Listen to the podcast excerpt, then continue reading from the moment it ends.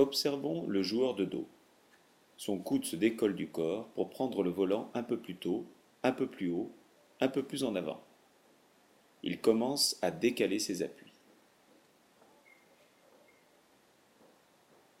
Il joue de face, avec un début de dissociation segmentaire, bras et avant-bras, le coude décollé.